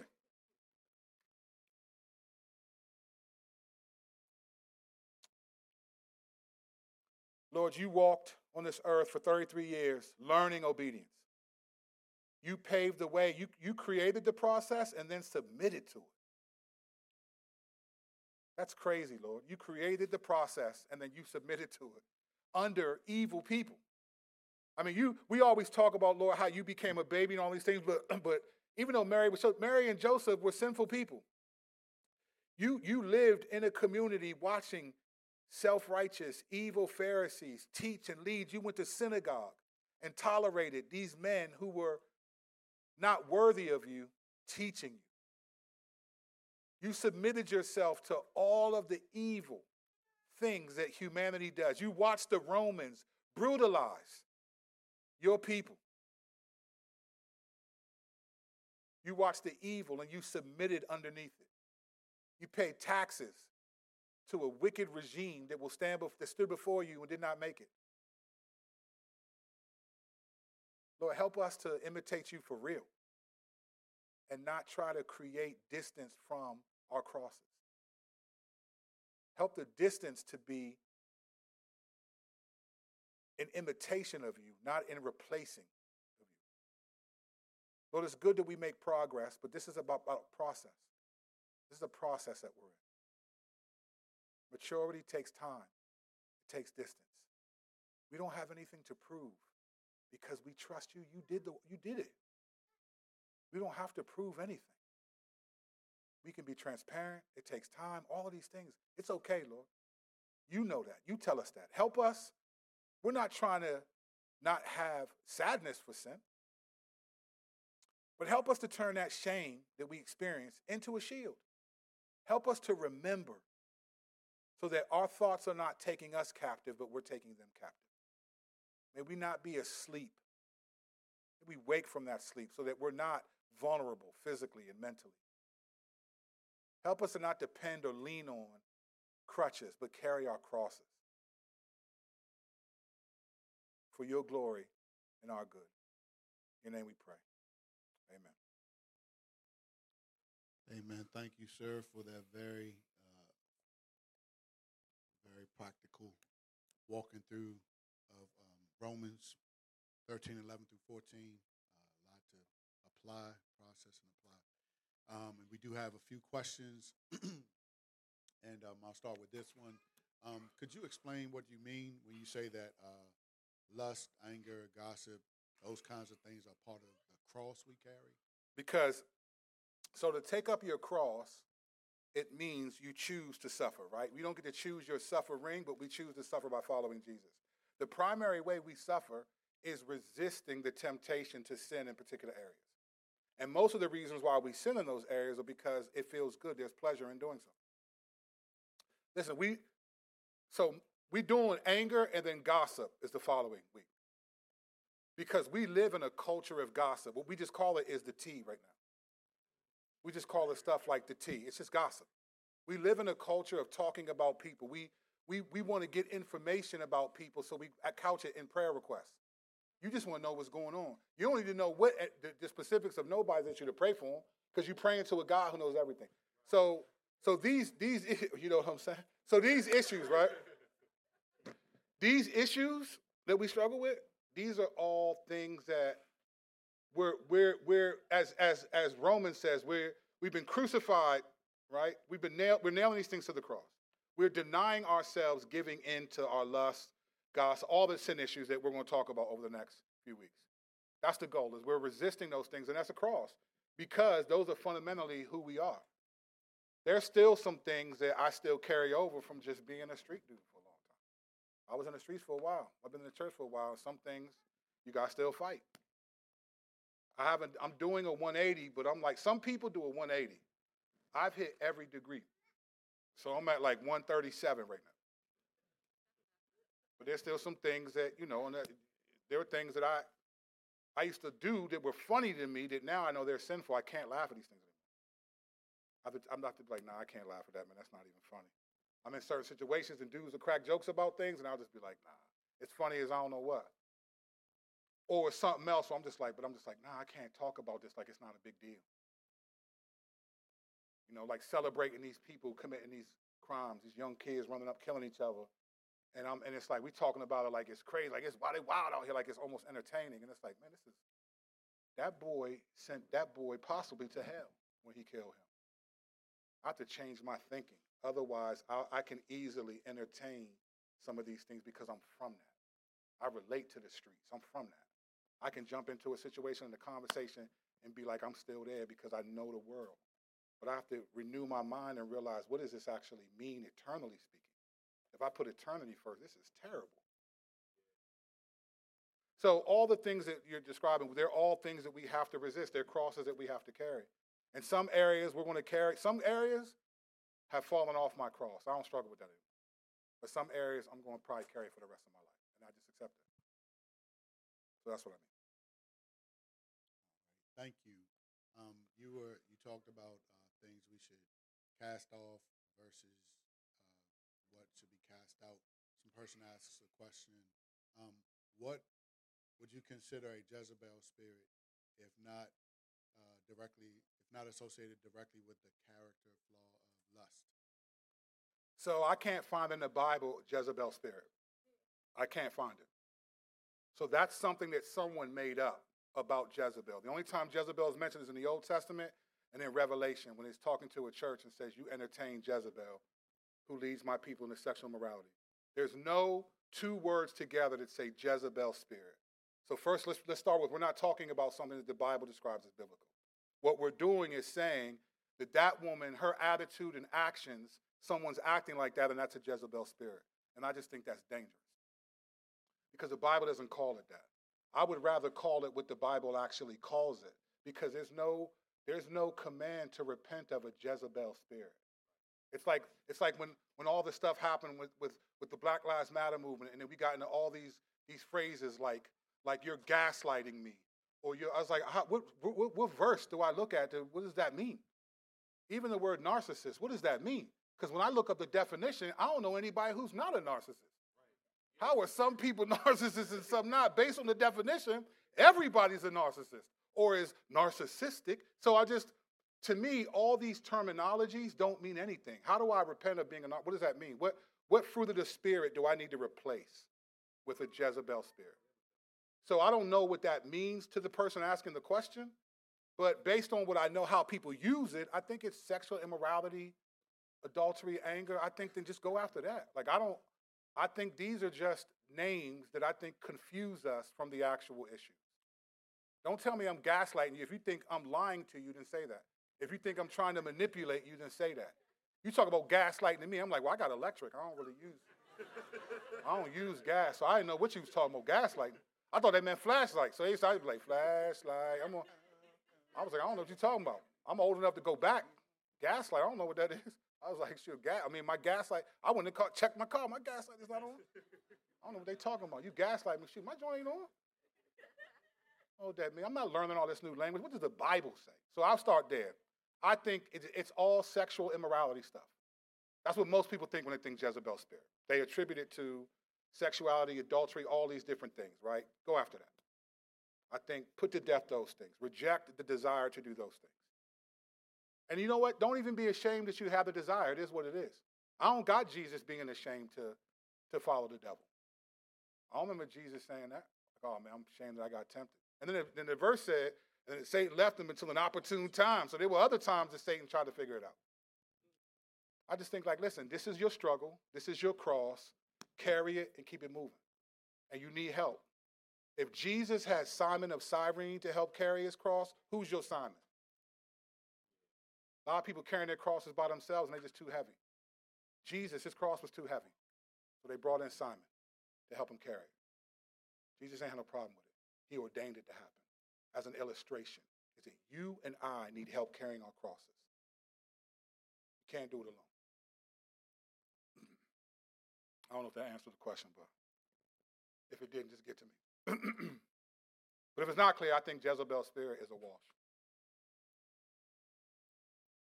Right. Uh, this question is um, what should be the balance between distancing and casting off? The balance of distancing and casting off? I just think, well, casting off is what you're doing consistently, right? Or if there's an area, you're rejecting this thing, right? Distance is how far away from the last time you gave in to this thing. That's what distance is. Like there's distance in certain areas. There's there's so much distance between me and certain sins that it would it, something would have to mentally, psychologically happen to me to do certain things. Because there's just too much distance. And I know what that shame felt like. I know what it felt like to live like that. I know the hopelessness that I felt when I did that. The lie that it presented did not manifest. It, was, it lasted for a minute, it was good for a minute, but then it didn't. Afterwards, there was much more hopelessness, condemnation after that. So there's too much distance for me. So you don't even. There are times something will pop into my. Mind. This morning I had a thought pop in my mind, and I, I just I talked to myself. I was like, "Hey, bro, you can say that all you want, but I'm not. You you wasting your time. I'm not crossing that line. So you can pop that in my head all you want, but I'm not doing it. I'm not crossing it. I'll say that out loud to myself on any occasion I feel like. I'm just like, man, you you tripping right now. I'm not. I'm not you can pop that in my head all you want. You can pop her in my mind all you want. I'm not doing it. So I'll, you might as well give up. This is a dumb pursuit. I will talk like that to myself. I'm not like, you can say that all you want. You can pop that in my mind all you want. I ain't thinking it. It's wickedness. yeah, you do. We be popping stuff in my mind all the time. Like, yep, you pop it in my mind all you want, bro. It ain't happening. So keep it up. I was like, man, you, you stupid, bro. I'll say that to myself. I'll hear a thought, be like, be quiet, man. You're not the voice of the Lord. Stop talking to me, man. I'll say that. I said that to myself this morning. I was getting ready. I was like, man, be quiet. You're not the voice of the Lord. Stop talking to me, man. I'm not listening to you. It's just you're doing that constantly. But there's distance from times when you're giving in. There's some distance. Let me tell you something. When you get some distance, then you're like, okay, we can do this. I can fight this. I can do this. And believe me, it can happen for even the toughest areas. There are some that are going to be harder. But there's some areas where it's like, you know what? This is hard because it's just, I don't want to reject it. Or I don't know how the best way to reject it. If you need help, let's, let's get it. Let's do it. No one's ashamed here. I'm not, we're not ashamed of nobody here. Y'all accept me, I accept you. It is what it is. The Lord accepts us. What are we talking about? The Lord is not up there like, oh, you sending this way? Oh, nah, bro. You can't be around me. He was like, you sending this way, man, you need to be around you need proximity to me.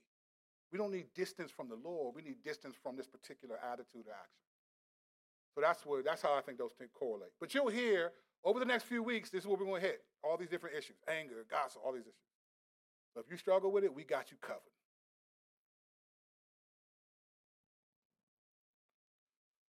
So uh, now we want to ask about um, the involvement of others, and uh, the question practical steps can we take uh, towards helping one another cast off sin and replace it with uh, godly habits in our small groups?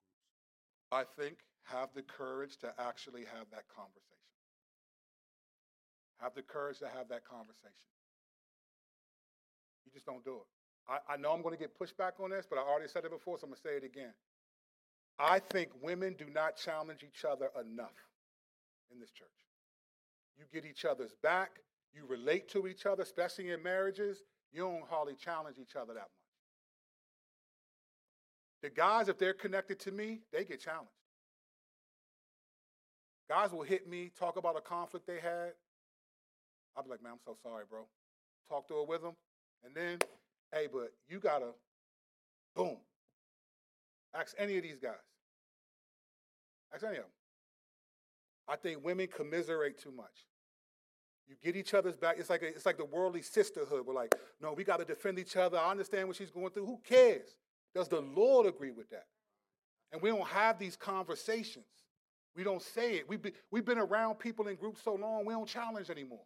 We just accept that's how they are. If there's people in your group that ain't really come to church, you ain't heard them say nothing in a long time, next meeting, I'd like to hear from such and such and them. Don't say nothing. Just let it go. Let it go. That's frozen.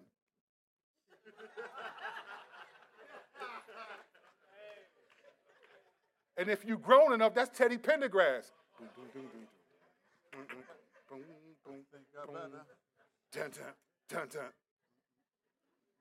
Some of y'all know about that, but it's all right. You know, grown.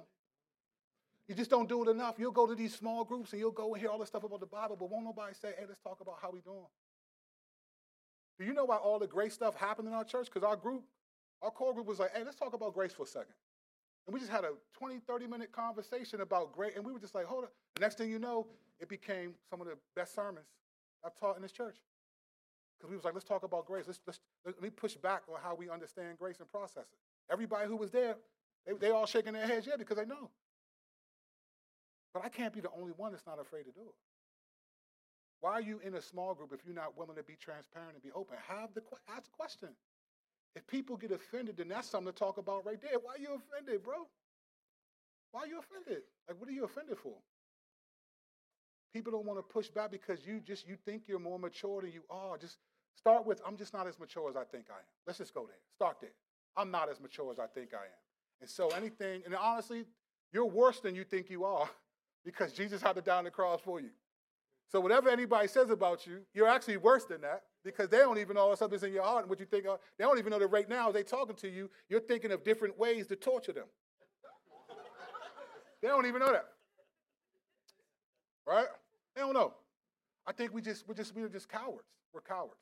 We don't want to have the conversation. Just like it's not, we're not, it's not trying to be rude or not. It's like, hey, how's everyone doing? How are you really doing? Stop showing up in couples groups and talking about peripheral things. How are you really doing? How y'all really doing? Uh, why haven't you guys shared any conflicts in the last month or two? You haven't shared anything. How are you guys doing? It's like we just don't have those conversations. So we don't want to rock the boat. Rock the boat. Even Aaliyah said that. if you're old enough to remember. I just think we just, it's not complicated. It's just, hey, let's just commit to having this conversation. Let your group know. If you're the leader of the group, hey guys, we're going to have a conversation about these things this weekend. This, so prepare yourselves. Don't wait until the group and then people got to think on their feet. Uh, uh, uh. Just like, hey, listen, this is what we're going to talk about. Here are three questions I want you to answer, and everyone's going to share when they show up. just have the conversation. There's no shame. There's no none of it. We all fall.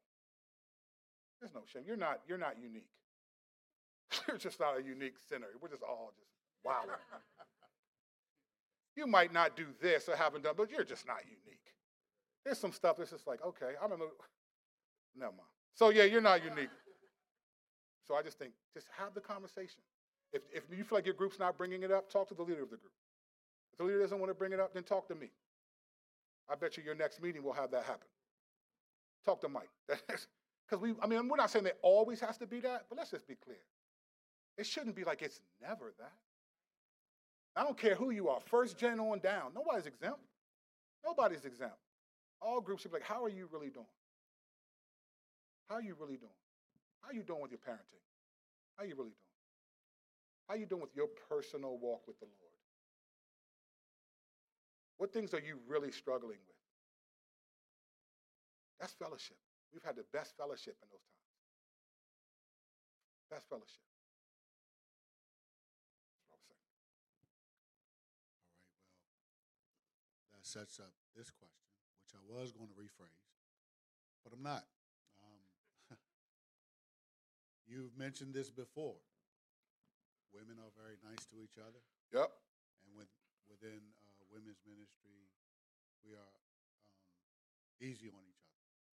Um, I find it hard to, to be direct. This person finds it hard to be direct or to ask to be challenged by other women. Um, and it's especially hard to mentor women when they have been waiting for years for a husband or a child. Any advice how we, women specifically, can call each other, can call each can can each can call each other on toward the Lord. All right, so there's a couple different issues there. So let me try to separate them as best as I can. And if I'm wrong, I apologize. You can get to me. So the first issue is women's ministry. So I so that's something that like Karen Lee, I, I see that differently than what I'm talking about. I don't think Karen's going to be like, all right, ladies, we all going to. It's too. That's not the purpose of that, right? Women's ministry is something different. That doesn't mean things can't happen at the prayer breakfast and conversations happen, but women's ministry is a little bit different. Um, in terms of that's how I think of women's ministry. It's like what Karen leads and Tammy, and that's different to me. I'm not. I, I mean, if y'all have that, sweet. I'm not expecting when you gather it'd be just a big group of like confession and crying, right? I'm not expecting that.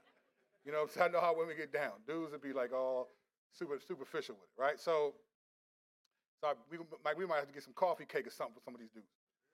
So, so I don't mean women's ministry is different, but if you're talking about now we're talking about smaller because you said women who are single want to be married and stuff like that. How do we work through those things? All right.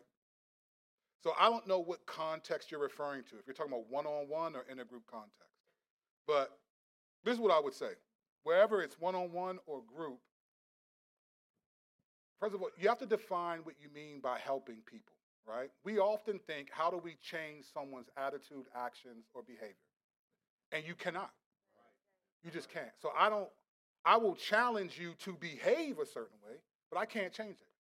People who were at the meeting yesterday heard me share a personal thing that I can't change, even the closest people to you. You can't do that. No one has that. That has to come from the Lord, the Spirit. So take the pressure off of thinking that you have to be the one that changes them, right? And think more like, well, hey, let me remind them of the claim that God has. Let me remind them of the truth that God says. I can't, even as a pastor, there's a trust that you have of me that my counsel matters to you.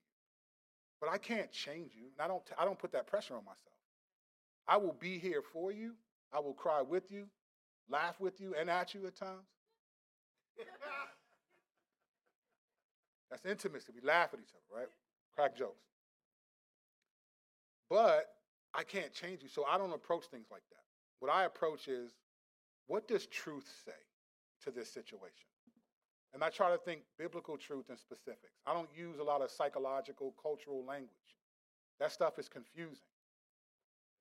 I don't, I don't have, listen, and I understand. So now you're talking about person who wants to be married with a, now you're talking about the Bible addresses that as a hope deferred makes the heart sick. So you got to start with the fact that, wow, this person's just struggling. The Bible even says a hope deferred means hope that you have that you don't get will affect a person's heart. So I'm not correcting people who are lonely. I get it. I'm not correcting that because there's a sadness with that. There's a challenge with that. So I want to be compassionate. And I want to remind them of things. But the, what, you should try to do is always remind people. There's almost in almost every example that people go through, or feeling at least, there's something in the Bible that connects. You talk about you feel betrayed by someone. Okay, let's go to Jesus. He was betrayed by his closest people he can relate to betrayal. How did he treat Judas, who he knew was betraying him the whole time? He, you can go to these different things. Loneliness, all these things, they're real. So I think you have to be, what I would do if, you, if you're having trouble establishing that, then set the tone for what that conversation will be like. Because most people don't know how that conversation is going to go. And so they're afraid to be in that conversation. So set the tone for that conversation. Hey, I wanted to talk about this, and this is where I, would like to go. How are you? Are you guys all right with that? To set the tone for what you're trying to accomplish in that conversation, so that a person knows, because no one likes to be blindsided. There was a point where now, if people who ask to meet with me and I don't meet with you often, I'll be like, "Hey, what's the agenda?" Because I'm just a human being. You got to remember, there's a gangster that lives in the basement of me. If you show up and I think, hey, we're just going to talk or whatever, and you come at me with all this stuff, by the grace of God, I can, but there's still a part of me that's like, man, who, you know, I'm, I'm not doing it in front of you, but in my mind, I'm looking around like, man, who's this person, man? What? I'm fighting that because I'm a human being. Don't come in and sucker punch me because I might not be mature enough in that moment. I want to say, what's the agenda? What are we talking about? Because if it's something, okay, I can deal with whatever, but I want to know ahead of time so I can prepare for that. Sometimes we don't prepare each other for. We just want people to show up and be ready to. It's like, nah, set the tone for it. Hey, this is what we're going to talk about. Is everybody good with that? Anyone have any questions about that? I would do things like that that will help you have those conversations. But just know, when it comes to singleness and loneliness, that's just tough stuff. That's just not. That's not. You can't give somebody a verse and they walk away and be like, "Sweet, thank you." Right, it's certain issues you just can't do that. So the Bible says, like, weep with those who weep, mourn with those who mourn. You just try to remind people of God's faithfulness in their life, and you know, but you're not going to give somebody who's lonely. And I, don't even mean single. You be lonely and be married. You're not going to give somebody a verse and just that's not how Scripture works. Hey, take these two, these two verses, call me in the morning. Doesn't work like that. Most people actually have those verses memorized, and now they're even more discouraged. Because you thought this was the this listen this ain't no magic eight ball. And you will no it's like no let me let me let me walk you through how i think about this or let me try to help you in this. But you know the other thing you should do? Follow up. Follow up. Change does not happen because you met with a person. It happens because you walk with and too much of our stuff is just it's just regimented by the structure of the church so I go to church on Sunday, core group midweek, and then that's it. I don't talk to these people outside of that, none of it. The best fellowship I've had is not in my group, except when I was in Billy Womack's group. We were getting it in. Billy's the best leader in the church. We were getting it in. We were getting it in. The best fellowship I have is when we just chilling. We watching a game. Or New Year's Eve, right? We have my house New Year's Eve. It ended up being seven of us left. And we had fantastic fellowship. Some of those people left at 4 a.m. I still haven't recovered. I just think we have to we have to live in community. Community is not just going to a group. You follow up with people, check in. How y'all doing? How's it going? How's it going? You can't do it with everybody. Find two or three people that if were two or three are gathered, pick two or three that you're checking in with. So it's just stuff like that just takes thought. I just think we're too lone ranger. We're just not mature enough. And we're too afraid. We're just too afraid. We're cowardice. We don't want to bring up this stuff because we don't want to offend people. Like if you if you live like that, then where does that end? Like it's one thing for you to be offensive. It's another thing for someone to be offended. You can be offended at somebody whispering to you. That could be the other person, and it's just like, hey, look, you ask the questions like that. Man, I was like, hey, can I? Why are you offended? Did I did I say something in a way that offended you? Like, what did I learn from that? oftentimes it's like we're just afraid of what will happen if we're transparent. And so we don't like it. So it feels like an attack.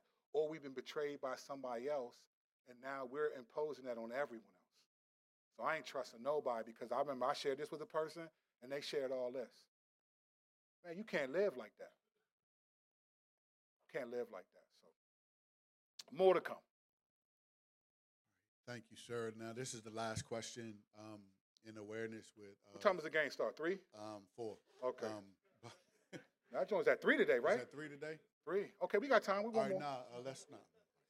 More, baby. May the Lord watch between me and thee. No.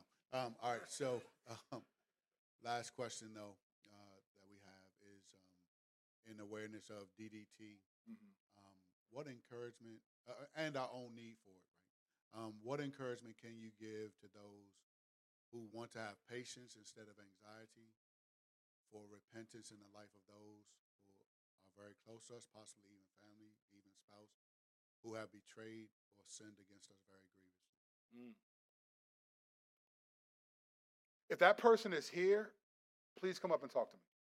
If you're not here and you're a member, send me a text so we can do a phone conversation. That's a very deep question, and it's a very personal question. It's not really a group question. Um, I'll just say this in a general sense, because again, that's a very specific, deep question.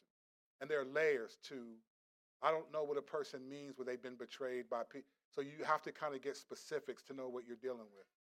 Um, but I would say, in a general sense, in terms of the DDT and, and having um, hope in that, I would just say this.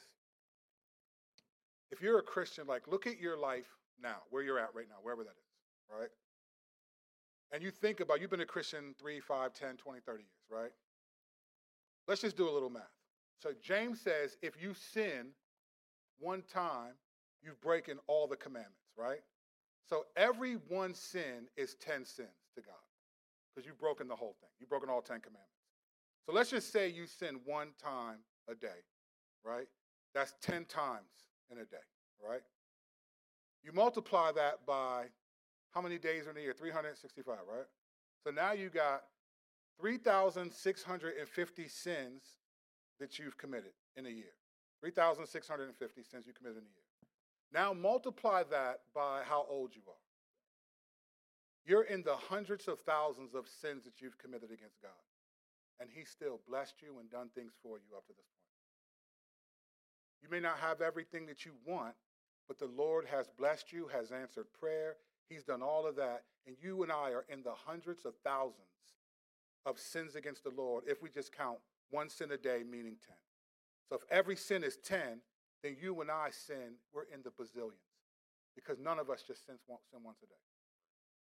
And the Lord has blessed you, has kept you, you've grown, you, you desire Him still, you're affected by Him to tears, you, you've gotten rewarded by Him, all of that despite that. If that is not enough to prove to you that God is with you and that He's patient with the process of your growth, I don't know what else is. He is so patient and loving to us. And we just don't think about it.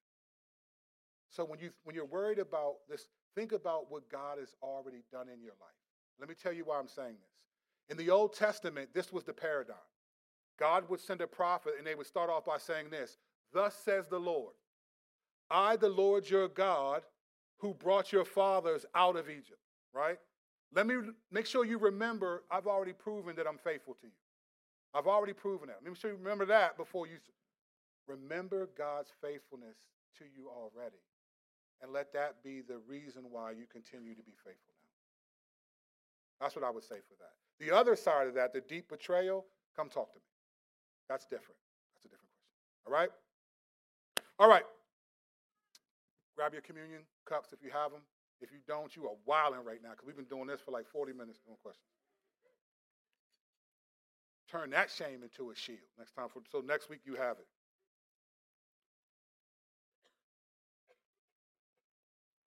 Let's remember the future by remembering the past. Father, we thank you for just your sending Jesus to die on the cross for the forgiveness of our sins.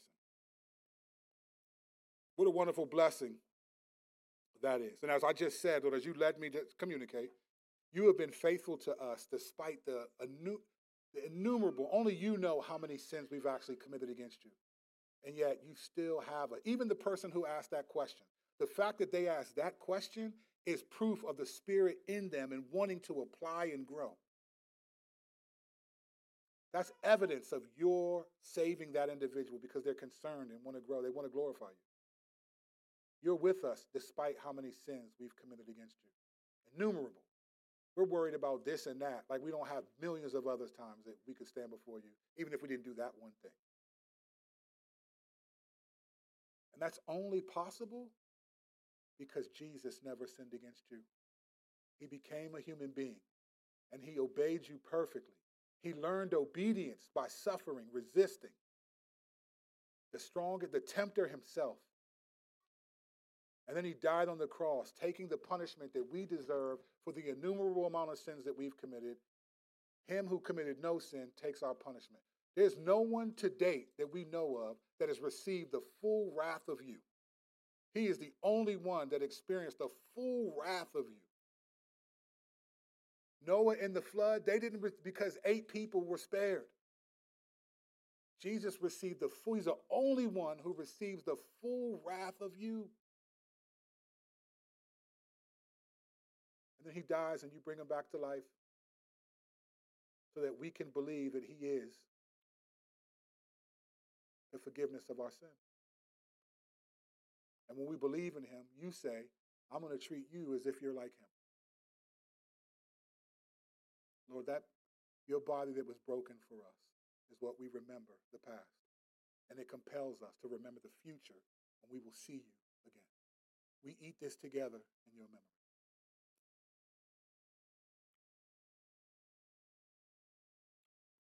And Lord, this cup, this juice represents the blood that you shed in the past that compels us to remember the future, the day that you will return.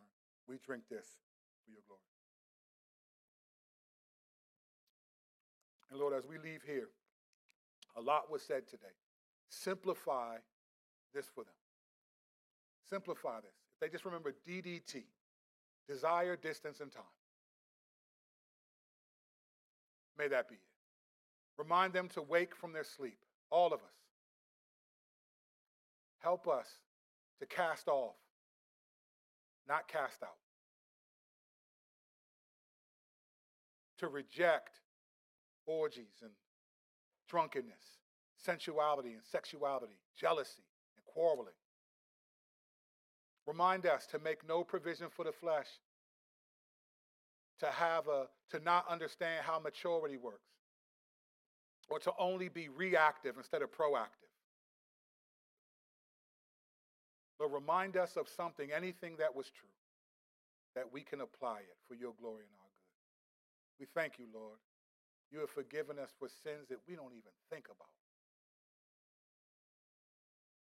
So let us approach the throne of grace with confidence because you've already forgiven us and you've blessed us already in countless ways, despite all that sin. Let us approach the throne of grace with confidence we can find mercy and grace to help us in our time of need. In your name we pray. Amen. Uh, next, beginning in February, there will be in our core groups. A new quadrant begins from February to July. Some of you are in groups now that will continue. Some of you that are starting new groups. Next week, I'm going to tell you what the new groups are so that you can begin signing up. There's some new groups I'm excited about. I think you all will enjoy. So be on the lookout for that. Also, lastly, if you are administrative, administrative, if you are administrative, can I see you for just a few minutes over here inside the room? Everyone else, if you're administrative, please come. Don't say, well, I can spell it. I don't want this. Only if you're administrative, all right? If I can see you right here for just a few minutes. The rest of you, love you, thank you. Go with God and watch the games.